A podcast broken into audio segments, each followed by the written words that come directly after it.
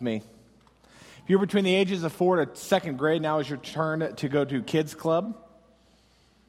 I almost sucked Pierce in. I try to convince him every week it's his turn to preach and my turn to go to kids club. This week he followed me. I thought I was going to get a, him to preach for me. Well, we talked about Operation Christmas Child. I'll, I'll get in my uh, vote for it. Uh, Friday night, I left work and went and picked up a pizza at Papa Murphy's. You can do that if you'd like. Uh, went home, cooked it, and then we took our kids to Walmart. Um, wanted to let them pack their own boxes. Uh, we kind of made it a family date night. Wanted to let them have the opportunity to fill a box, so we asked them what, what some of their favorite toys were. Um, now, when we got home, the challenge was that Anna Kate wanted to keep everything in her box. She was really convinced it was for her, um, but to talk about the opportunity to give and to give her life away, um, which, to be really honest with you, the message did not come across at all. Um, cryingly, we shut the box and had to put it away, but the greater message was there. So there's my vote for kind of Operation Christmas Child. Was we've been walking through um, this series called Rooted in the Gospel. We've been working through the book of Ephesians. Kind of talk about every week that there's lots of ways to go through the book of Ephesians. We're going through it really briefly. We, we've actually divided it into 13 weeks. We're looking at these kind of broad scans, these broad applications to see how the whole book kind of flows together kind of put it together for you this way that the first three chapters are the indicatives, they tell you who you are. And when you get to chapter four, you move into the imperatives. That it, Christianity, in the essence, is not a list of rules, it's not what you do. However, once you understand who you are, there is an accurate picture of what that should look like. And so it's going to put that before us. We, you have to appreciate at some level that an apple looks like an apple. Looks like an apple purposefully. It's, it's got a purpose. And that when God calls people and redeems their souls within themselves, God doesn't just want to redeem your soul, but He wants to redeem your mouth. And He wants to redeem your hands. And He wants to redeem your feet. And He's wanting to work out this whole process of His redemption in your life so that you'll better reflect Him because He has a purpose for you. And that's really where we've been heading in this text. You have to be really careful when you turn into chapter 4 because Christians can really quickly become rule followers. And so we've got to nail down really quickly, and here's your statement. There are not, there's not a list of rules here. Please don't write a checklist and go check, check, check, Christian, boom. You'll miss it. But for us to understand what a Christian life, well rooted in the gospel, really looks like, when we really understand what the first three chapters have to say about who we are in Jesus, what does it look like for us then to live it out? What does it look like for us to walk in a manner worthy of the calling to which we've been called. So let's walk into chapter 4.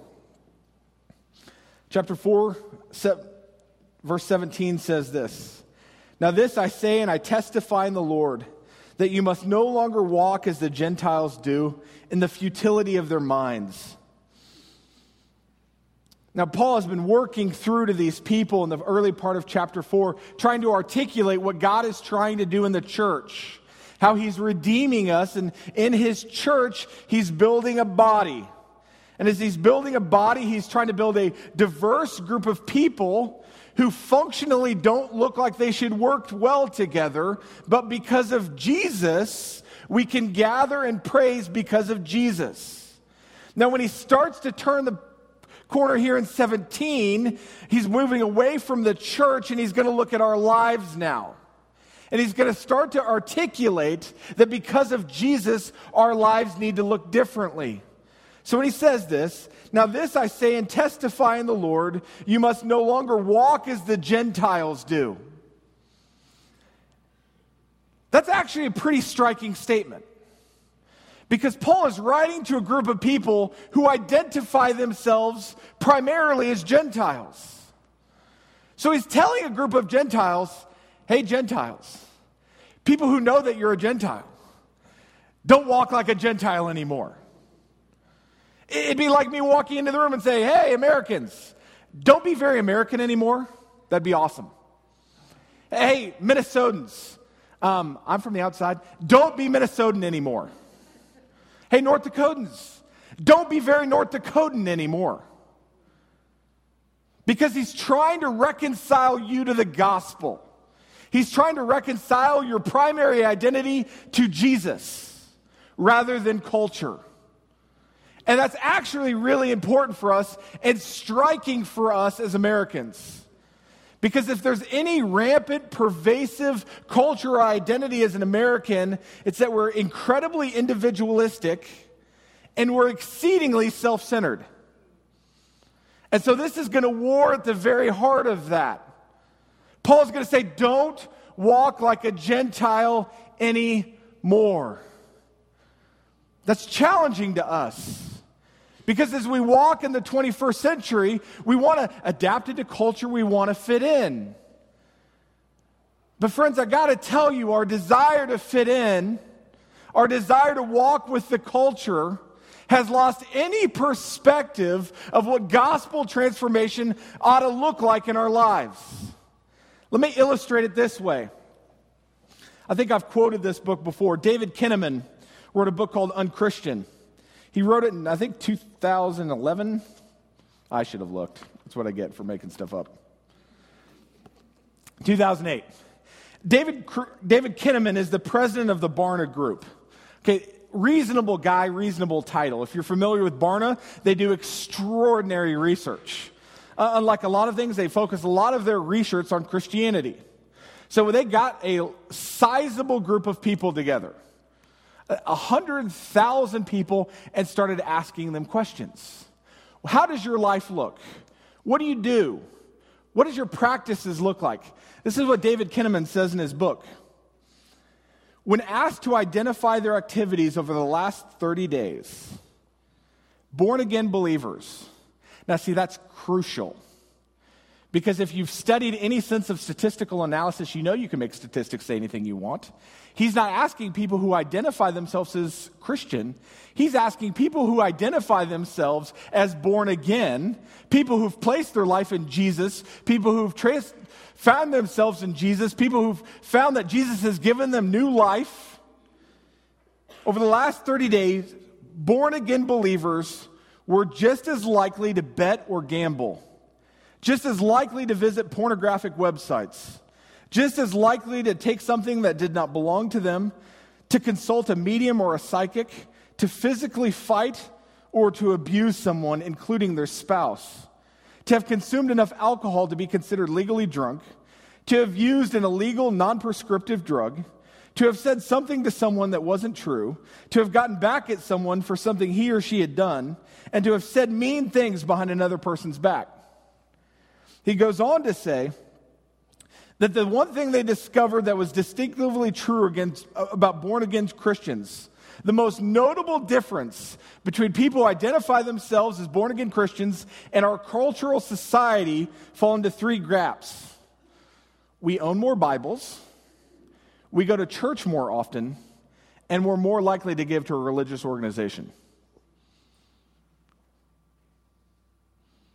We walk like Americans. Categorically speaking, we walk like Americans. When they survey 100,000 people and they can't find statistical variances between how Christians walk and the world walks, friends, I got to be honest with you. When we wonder why the church has a muted influence in our world right now, that's why. Because it doesn't look like Jesus has any power in our life. It doesn't look like Jesus has authority in our lives. It doesn't look like when we read a passage where the Lord Jesus, the Lord meaning that He is over us, He is supreme over us, He is our King, commands us to do something and we don't do it, we nullify His title of Lord. We wonder why the world doesn't look at the church and go, Ooh, I want to be a part of that. Because we gamble just as much, we look at just as much porn, we abuse people just as frequently. Guys, our whole testimony to the world is that we're just the same as they are. So when Paul says to these Gentiles, and clearly this is not an American problem, clearly this was happening into the Ephesians church just the same. Don't walk like a Gentile anymore. Walk out your identity in Jesus. Understand the redemption that Jesus Christ has for you. That as we've walked through Ephesians and we're looking at what does it mean to have a life well rooted in the gospel, it's to understand that you're depraved. It's to understand that you have sin, that you struggle, but to understand that the redemptive power of Jesus Christ is more than sufficient. It's overwhelmingly more. And to not let Jesus just translate into our soul, but to let Jesus translate into every extremity in our body. So that what Jesus says affect our hands, and it affects our feet, and it affects our minds. Friends, this is not a list of rules we're about to walk into, but it's being like Jesus. The one thing the world really, really desperately needs from us is Christ likeness. So he says, no longer walk as the Gentiles do in the futility of their minds. It's interesting that he doesn't point to a list of wrongs. And I think it's purposeful. Because as he's going to walk through, he's going to give us an understanding that they have a different mindset, not just giving into sin. Where this becomes helpful for us is to realize it's not about what you do or the list of rights and wrongs. There's a mindset that leads to that. Why that becomes crucial for us to understand is I can find a group of atheists who are living better moral lives than some of us. For the last eight years, I walked on college campuses as a college pastor and dealt with it all the time when you have tearful college girls come to your office and say, I'm dating an atheist and it's breaking my heart, but he's treating me better than any Christian guy I ever met. What do you do with that? There are atheists who walk morally. So it's not just about rights or wrongs, it's about having a different mindset. Klyne Snodgrass, who wrote written a number of commentaries, said this about this section. He said, The more we conform to society, the less we truly understand conversion to Jesus. The more we conform to society, the less we truly understand con- conversion, what Jesus has done to us. And so, as Paul has worked through Ephesians, he's giving us these formally and now statements. He tells us in chapter 2 that formerly, he says, Remember that at, at one time you were separated from Christ, alienated from the commonwealth of Israel, strangers to the covenant of promises, no hope. We walked through that. That there's theological differences between who you were prior to Christ and who you are after Christ. And as he worked, as we work through this section, he now wants to point out to you what the old man looked like and what the old man practiced. What did it look like prior to Christ? What does it look like for somebody to live without Christ? And how does that flow out of their not knowing Jesus? And ultimately, he's going to turn the corner and say, What does the new man look like? And how does that flow out of his understanding? So that's where we're going this morning in 15 minutes, according to Lenny. He says about the old man, they are darkened in their understanding they're alienated from the life of God because of the ignorance that is in them, due to the hardness of their hearts. And obviously, the first thing you got to say about that is it is a really poor evangelism technique. I, would not walk around saying, You guys are darkened in your understanding. You have hard hearts. But the Bible is actually pretty clear that that's true. Romans will testify to the truth of most of this teaching. People choose to deny God and to live out their selfish lifestyle. And it's not just about their practices, it's about how they think. And it comes out of them. It says in 19, they've become callous. They've given themselves over to sensuality, greedy to practice every kind of impurity. And guys, walking in the 21st century, this has got to be so clear to us. Because when we stop looking at biblical authority, when we stop embracing what God has to say about our lives, that the natural end of sin is sexual licentiousness. means we give into anything we want. We start embracing this idea that whatever I want, I deserve.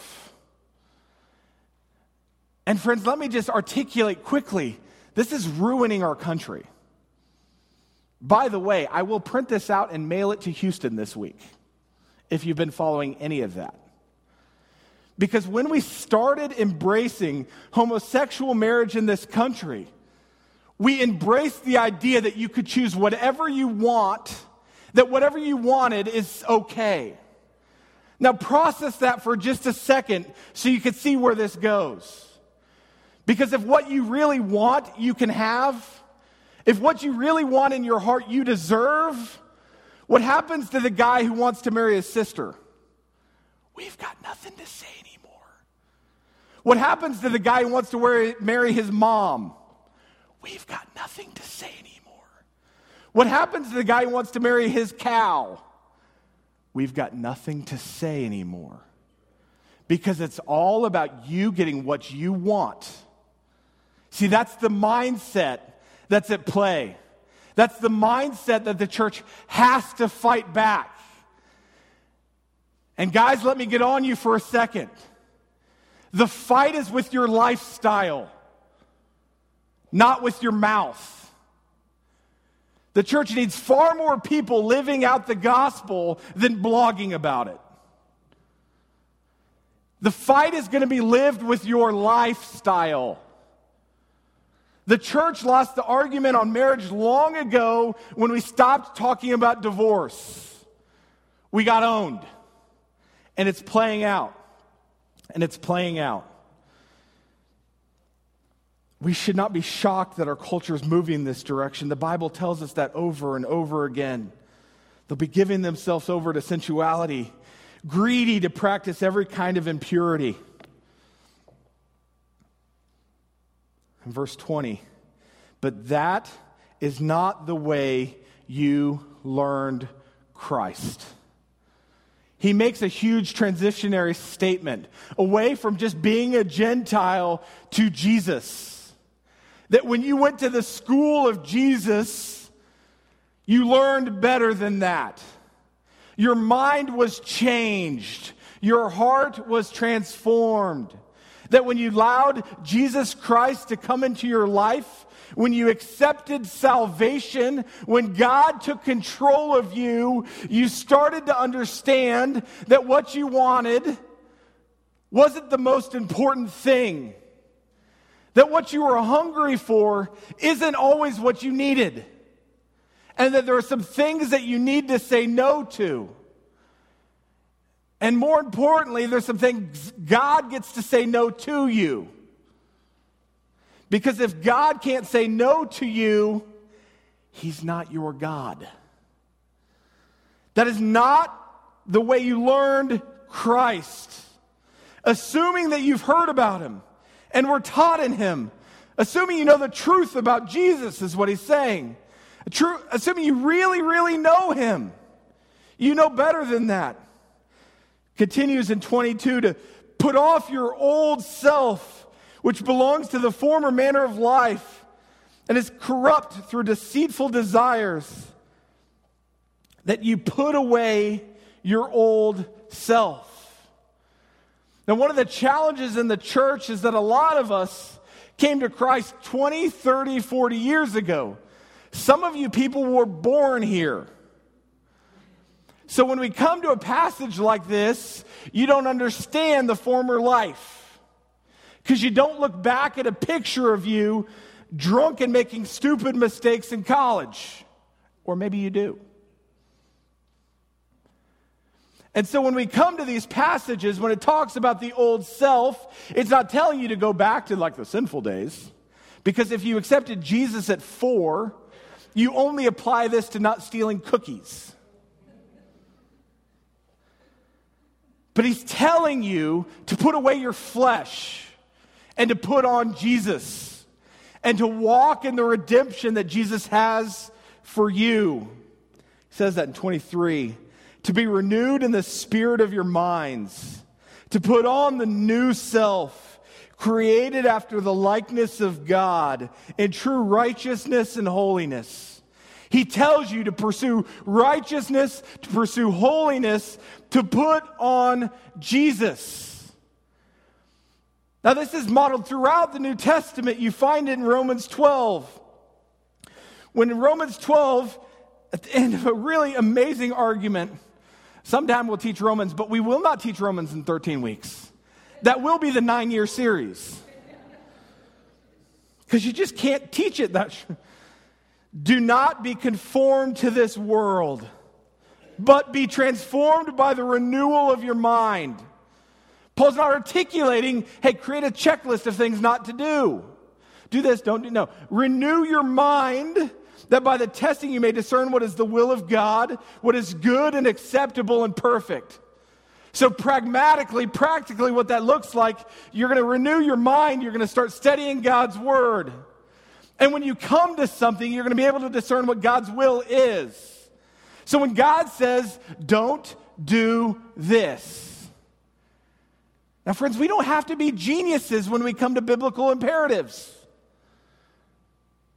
Yesterday, when I asked Pierce to pick up his Legos, what do you think I meant? Did Pierce get his buddy Liam and talk about what it means to pick up your Legos? Did Pierce say, Dad, I've been contemplating picking up my Legos, and I just feel like, I don't know, that's just not who I am in Jesus.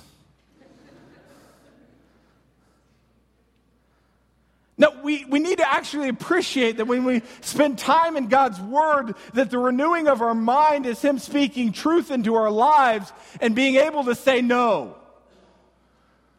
And that we, as receptive believers, honoring our Lord, who is sovereign above us, have to say, okay, Lord, that's going to be really hard.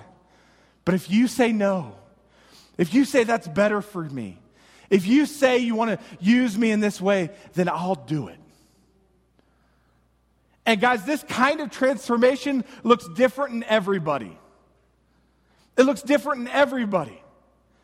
In my life, I've got a number of friends who are alcoholics. And, and, you hear their testimonies. I have a number of friends who literally accepted Jesus and the next morning never desired to drop again. And I know people who the next morning wanted to pick up a six pack and start plugging away. See, transformation looks different for all of us. And here's the point of that for some of us, it's going to take a lot of work. And we've kind of embraced this ideology that loving Jesus does not require me to work on me much. That I just go, mm, Jesus, grace. It's okay that I steal. He's got great, he covers all of my sins. What? What? When my five year old disobeys, what happens to him? Like, why do we miss that parallel? You know why God gives you kids? So he can teach you about himself. The number of times I'm holding one of my little ones going, man, I'm a moron. I just don't get it at all. Why do I just, mm. Like, I get really irritated sometimes when my kids whine and complain. I go, man, Lord, I do that to you all the time. Lord, I don't really want to move to North Dakota. It's going to be cold there and it's going to be freezing and I don't even have the right jacket. And... God has the right to say no to us. He's creating something in us, He's renewing us, He's redeeming us, and He's sanctifying us. Ooh, gotta hurry. So then when you get to 25, and you start wondering what is that redemption, what does that sanctification look like, he's going to give you some examples. We don't have time to peel all of them apart, but kind of conveniently, they're imperatives. So if you wander away, wander away this morning, going, hmm, what should I do? Here's a pretty decent list. So when it says be angry and do not sin, that's actually an imperative. Anger is okay. Sinning in anger is not. I'll illustrate it for you this way. Yesterday, when my three year old decided in great wisdom that shoving an entire roll of toilet paper in the toilet was a genius practice, I was angry. And I was right to be angry. I was fine to be angry about it. Shoving her down would have been the mistake. Yelling at her would have been the mistake. Do you see what that looks like? There's a fine tension there. God says it's okay to be angry, but do not sin. Do not let the sun go down on your anger, which, by the way, means you take it to the Lord. Some days, this is my seven year old marriage advice. Some of you married way longer than me know this far better. There are a lot of days sleeping on anger is a really good plan. But you better meet with Jesus about it. You better talk to the big guy about it before you put your head on the pillow, or guess what? This is seven years of marriage speaking to you. You won't sleep very well. And give no opportunity to the devil. God, in his sovereign desire, is wanting to redeem you emotionally. So if you wonder what your salvation looks like, it means God's going to look at your emotions and those different aspects of you and redeem them for His glory. He's going to work on you. And for some of you, it's going to be really hard. And for some of you, it's going to be overnight. Discern which one you are. 28, let the thief no longer steal because he wants to redeem your hands. You look at the old man, the old man stole. Why? Because he didn't want to work. He wanted to take what did not belong to him. So to redeem that, God says, don't steal, but rather let him labor doing honest work with his own hands so he may have something to share with anyone in need. God wants to redeem your hands, He wants to redeem your work. And, friends, before we think work is awful, do appreciate that work preceded the fall, that work was actually intended to be worship all along. God is trying to redeem our hands and how we work. This next part might be mildly convicting. And let no corrupting talk come out of your mouths, but only if you find a lot of exceptions there, let me know.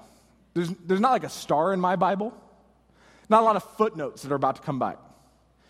But only such as good for building up as fits the occasion, that it may give grace to those who hear. God is desiring to redeem your tongue all of your language. When you read this, you don't get to come back and go, yeah, but I need to be culturally relevant. I have nothing to say about that. Let no corrupting talk come out of your mouths. I'm not telling you, by the way, I'll say this about a thousand times from this pulpit. Okay, please hear, this is not Ben nails everything. This is the authority we stand behind, not my life. You want to call me and say, Ben, you stink at all that? I'll take the phone call. You know why? I stink at all of it.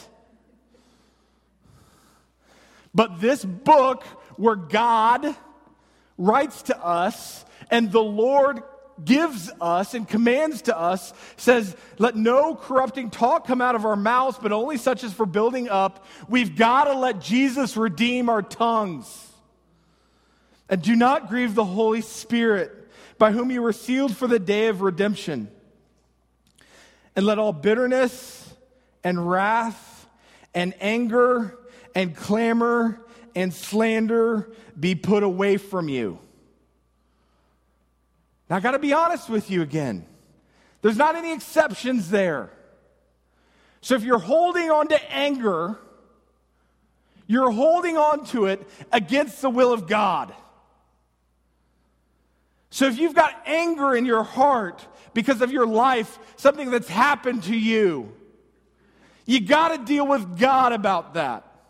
You don't just get to hold on to it. Why? It'll ruin your life. You've got to let go of all of those things. It's redeemed in 32. Be kind to one another, tenderhearted, forgiving one another, just as God in Christ forgave you. You find all of this, this whole passage. It's, it's not follow this list of rules so that you can be a moral person. Has it ever occurred to you when we try to be these great moral people, all we get is weird? It doesn't tell you to wear denim dresses all the time. It's weird. Unless you do that, then it's totally normal. it's not pushing you to weirdness. Christianity has this flavor of trying to be weird rather than being Christ like. It's calling you to reveal God's redemptive grace through your life to the world. That as God is trying to build a church that reveals who He is to society, God is trying to build people who reflect the grace of His redemption. So that as you walk out of this building and people look at your lives, by the way, this book calls them to look at your lives. In fact, it calls non believers to judge you. And they should. Because your life is to be a reflection of what Jesus Christ did at the cross. It's about Him. It's about you living out the gospel. It's about His redeeming grace being put on display in your life. It's not about following rules, it's not about being good enough. It's about reflecting who you are in Jesus. It's about His redemptive grace being on display in your life. So that when people look at your life and they go, man, Scott used to be like this and now he's like this. I wonder why. The right answer is Jesus. It's about living out our baptisms. It's about that you were put under, you entered into death, and you came out alive. And it's living out the life in Jesus. It's about us owning the reality that God is doing something and He's sanctifying us. And for some of us, it's really hard work, but it's worthwhile. As He's working through chapter four, He's working on what does it look like for us to live out the gospel? What does the gospel, really well rooted, look like in us? Next week, he's going to take it to another level. What does it look like for the gospel, well rooted, for us to engage the world? This, this week, it's about your character, it's about who you are, it's about your practices. He's taking you to task on that. So, guys, if you walk away this morning and you don't at least take a couple of moments to prayerfully ask God to convict you of sin, of where your life is not being redeemed for His glory, you've wasted your time. And I mean that literally. God's trying to redeem us and do something amazing for the glory of His Son. Let me pray. Father, thank you so much for how you love us. For you have loved us so exceedingly well in your Son Jesus. You've loved us so exceedingly well in your Son Jesus that in Him we find life. We don't find life in any of the pittance of this world. We don't find life in the acceptance of this world. Father, you did something incredible through your Son at the cross, and you redeemed our souls. Keep working out, Father, in us our salvation so that your redemption affects our mouths, and it affects our hands, and it affects our feet. So that how we carry ourselves is not as the Gentiles do, is not as the Americans do, is not like everyone else who's walking down the street. But how we carry ourselves is so distinct to the work that you did at the cross. For your glory.